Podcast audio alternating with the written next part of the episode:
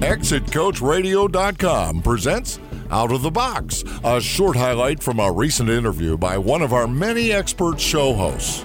Hear the full interview at ExitCoachRadio.com, the information station for age 50 plus business owners sale of a business is not necessarily the most tax efficient and the most cash flow efficient, not only for seller but for buyer. And the significant impact of debt and what's required for successor owners to be effective. If you if business owners want to maximize the highest value they can achieve from their business, in all likelihood they're going to wind up taking back paper of some sort. So essentially they're going to be a creditor to the successor owners and so it's really important that they allow that next generation owner to succeed and prosper. And it's hard to do that with the impact of debt service and funding that debt service out of after tax profits.